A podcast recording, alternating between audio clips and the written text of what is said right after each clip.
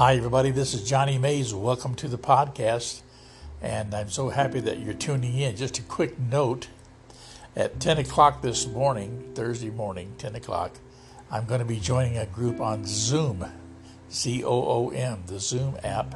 And I'm going to put a link on my Facebook page as to where, as to how you can click on. Now, if you don't have the Zoom app, just quickly download it and then find the link on my Facebook page and join us at 10 o'clock. And for that, for that uh, uh, collective uh, meeting with all the saints who are gathering there at 10 o'clock this morning. Meanwhile, I'm back to my thought about Hear O Israel, the Lord our God is one God, and today I'm thinking about one nation under God.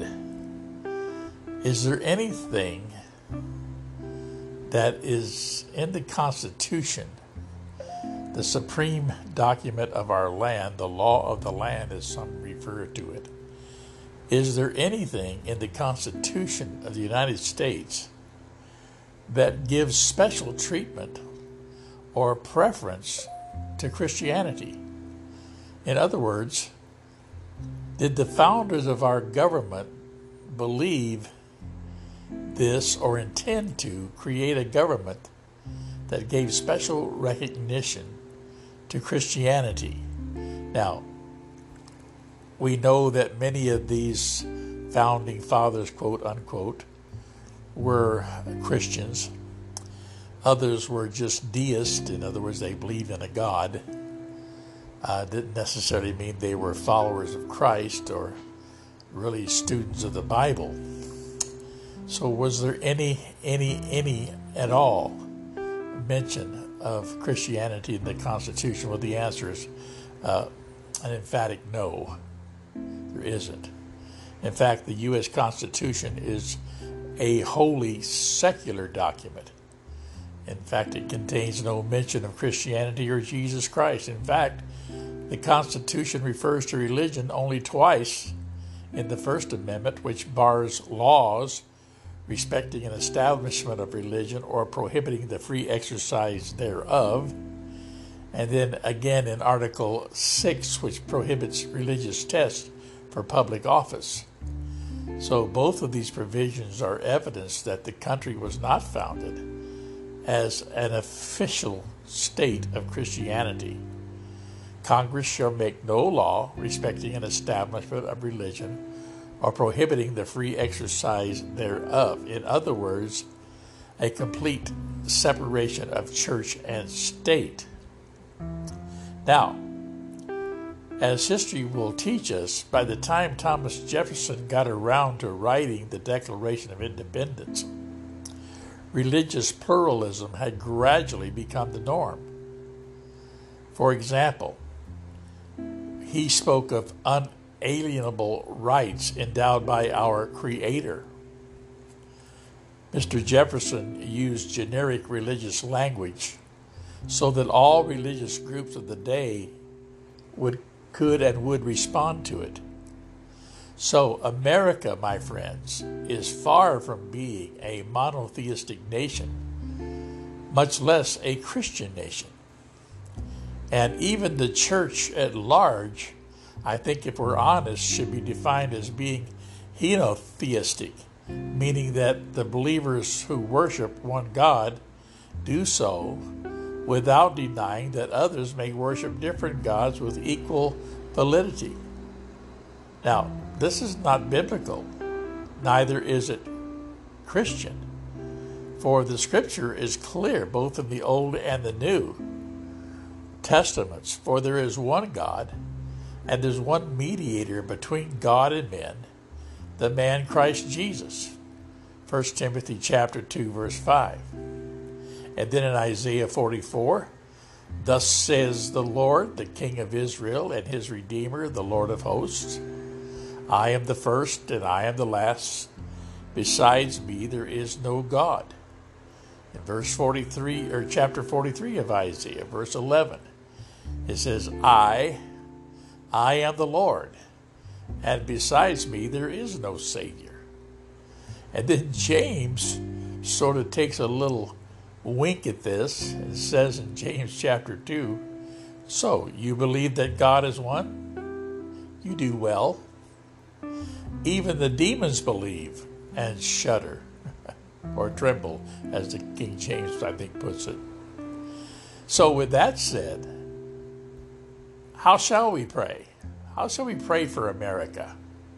How shall we pray? Shall we pray for America to become a Christian nation, a Christian country? That sounds pretty good. But then you have to ask yourself which perspective of Christianity should we pray for? I mean, there's so many different denominations out there, so many different uh, views of what Christianity is. Which one do you want to have at the helm? yours or someone else's? Obviously, I think you're more inclined to say yours, if we're being honest today. But is yours completely true? Completely right?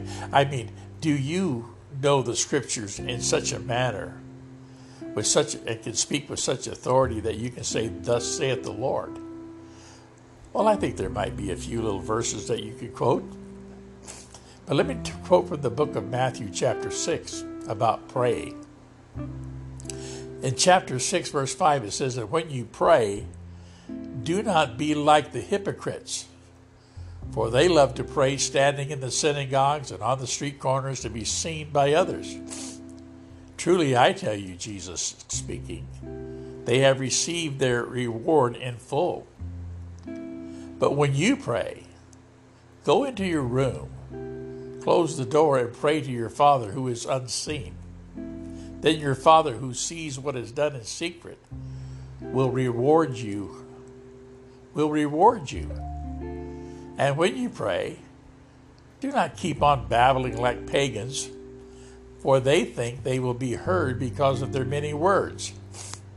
Do not be like them, for your Father knows what you need before you ask Him. Are you listening, saints? Then Jesus goes on and he says, So, this then is how you should pray. This then is how you should pray. Verse 9. And he begins by saying, Our Father in heaven, hallowed be your name. Your kingdom come, your will be done on earth as it is in heaven. Give us today our daily bread and forgive us our debts as we also have forgiven our debtors. And lead us not into temptation, but deliver us from the evil one. For if you forgive other people, Jesus says, when they sin against you, your heavenly Father will also forgive you. But if you do not forgive others their sins, then your heavenly Father will not forgive you. Pardon me for sneezing there. Now, why am I sharing all of that this morning? Because I think the hour is urgent. You know, the Bible says when we pray, we need to pray knowing the will of God. Otherwise, we're praying amiss. To pray that America would become a Christian nation is a lofty and noble idea. But I don't think that's the way it's going to happen. Do you? By praying that God would make America a Christian nation? I think, first of all, when we pray, we should pray according to the model that Jesus gives us. Pray that His will will be done on earth as it is in heaven. His will be done. What, the, what is His will? Oh my goodness, we could just, there's so many places we could begin when we talk about the will of God. Love the Lord thy God with all thy heart soul and strength. Love thy neighbor as thyself. That would be a good place to start when we're praying the will of God. Lord, help me to love you more. Help me to love you better. Help me to love you with all my heart. Father, help me to love my neighbor. Help me to even know my neighbor's name. How many of you even know your neighbor's name? Think about it for just a minute, church. When we're talking about praying, one nation under God, I think that every single one of us have so much to learn about this idea, this subject. And I'm going to be speaking more about that this morning at 10 o'clock on the Zoomcast, I guess you call it. But today I want to just encourage you to stop and consider and pray according to what Christ gave us the model for. And I think when we do that, we'll be doing what God wants us to do.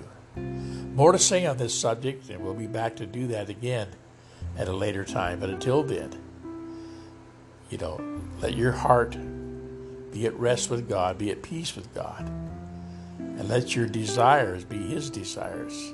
Let your wants be His wants.